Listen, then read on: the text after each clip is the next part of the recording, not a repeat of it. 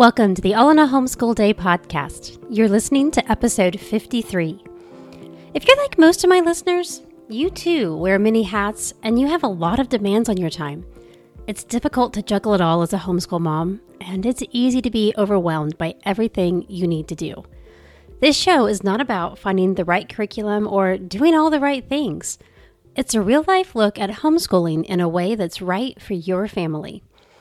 In this episode, I want to tell you why we're finally joining a homeschool co-op and give you the freedom to decide to join one or not. I want to share our story of how we've participated in co-ops in the past and how we're going to this upcoming year.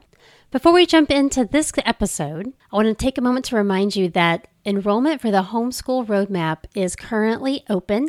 It's open through July thirty-first. It will be limited enrollment, and this is going to be an opportunity for you to join other homeschool families in a community with me as we set up your homeschool for success.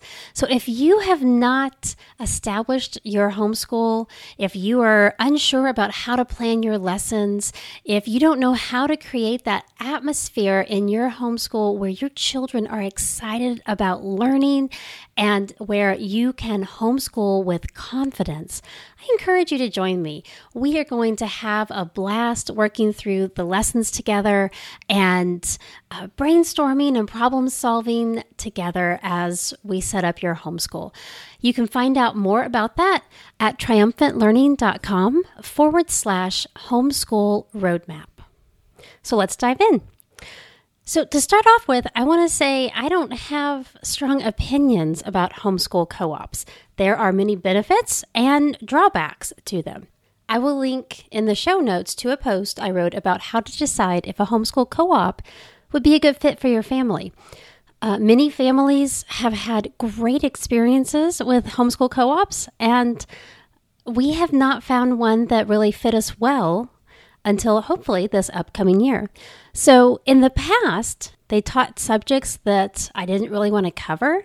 I was more interested in a co-op that enriched our homeschool experience and didn't teach the core subjects. And that was just a personal preference because I knew how I wanted to present the subjects to my children, how I wanted to use the Charlotte Mason method, philosophy of education, and I just couldn't find a co-op that really fit for that. The other problem that we had with homeschool co-ops, honestly, was that the attendance policy was too strict.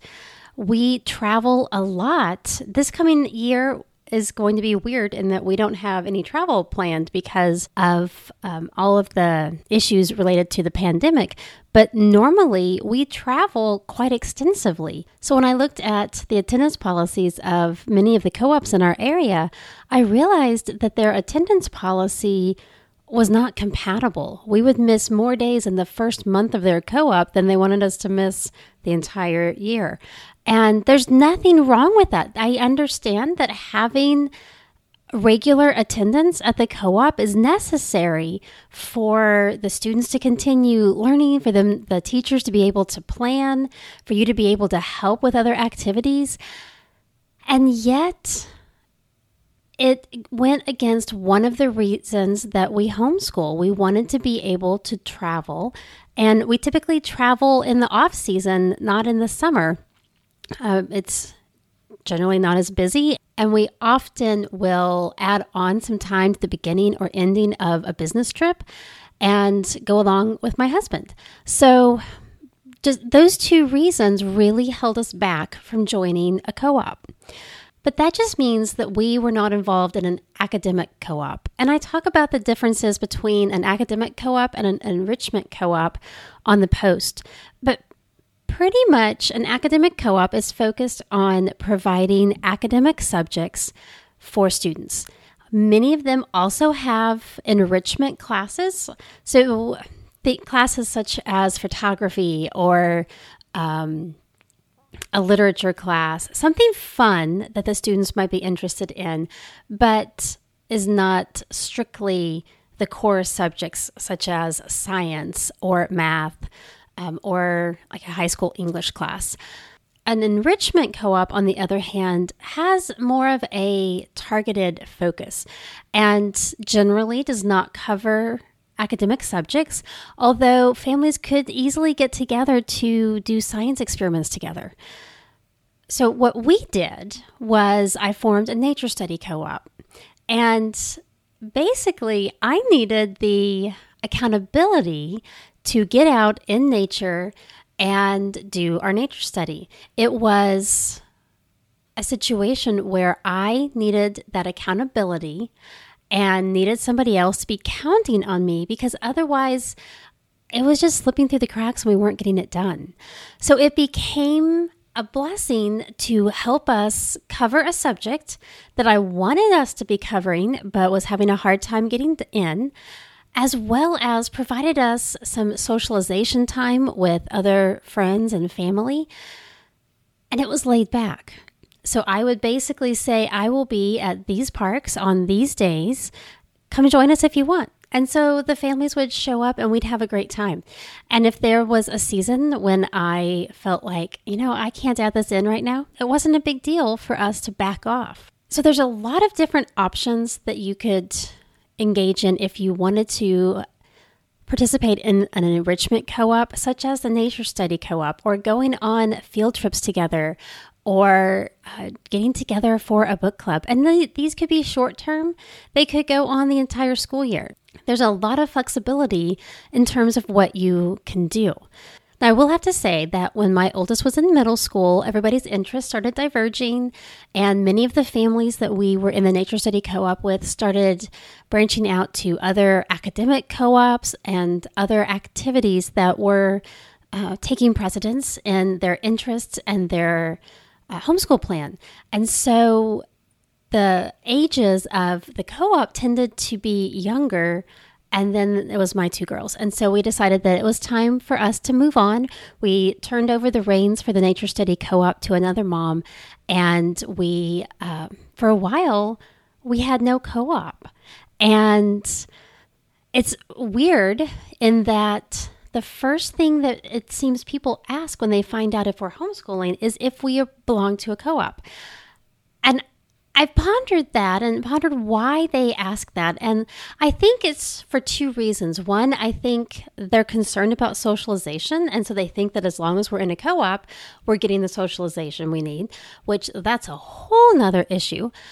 And I think also it's the closest thing to a traditional classroom setting that they can understand, and they're trying to understand what homeschooling's like and trying to envision what it is that we do. And so I think that's, they assume if you homeschool that you belong to a co-op. So it was always a little difficult for us when the in, in between time, when we were not a part of a, a co-op, and I, they would ask me, do you belong to a co-op? And I would say, well, we get together with friends. We belong to a P E class. And so we get together with other homeschoolers, but no, we're not a part of a co-op right now. And I think there are seasons that that is totally fine. We did have to work harder to find the community aspect that a co-op has built in by the very nature of getting together with others on a regular basis. But that we were able to overcome that. And we did that in a number of ways, including having a time that the kids would just get together at one of the mom's houses and have basically a play date while the other moms would go run errands. Uh, we've had book clubs, and some of them have been short-term, such as to discuss one book. Sometimes they've been over a period of months, so we could discuss several books. We've gotten together for service projects and field trips. I mean, there's so many things that we could do, but they weren't formal co-ops. They were more just um, short-term t- events that we were scheduling with friends. And that worked really well for all of us because the schedule was so much more flexible. So I alluded to the fact that in this episode, I am going to tell you why we're joining a co-op this fall. And basically, our needs have changed. And the options that we have available to us have opened up. So this fall, my daughter is uh, going to be studying chemistry, and we were discussing it and realizing that, yes, we could study chemistry on our own. We could do the, the experiments on our own, but it would be much more fun and interesting to do those experiments with a group. And so it was important to, for us to find a way for her to be able to do that. And thankfully, a friend was telling me about a co-op that she belongs to, and she was going to be leading the chemistry class. So it was definitely God's providence that we were able to find that connection. And the more that I talked to her, I, the more I realized, I think we can make this attendance work. So the, we decided to join before COVID hit. And so uh, we thought we would still be traveling.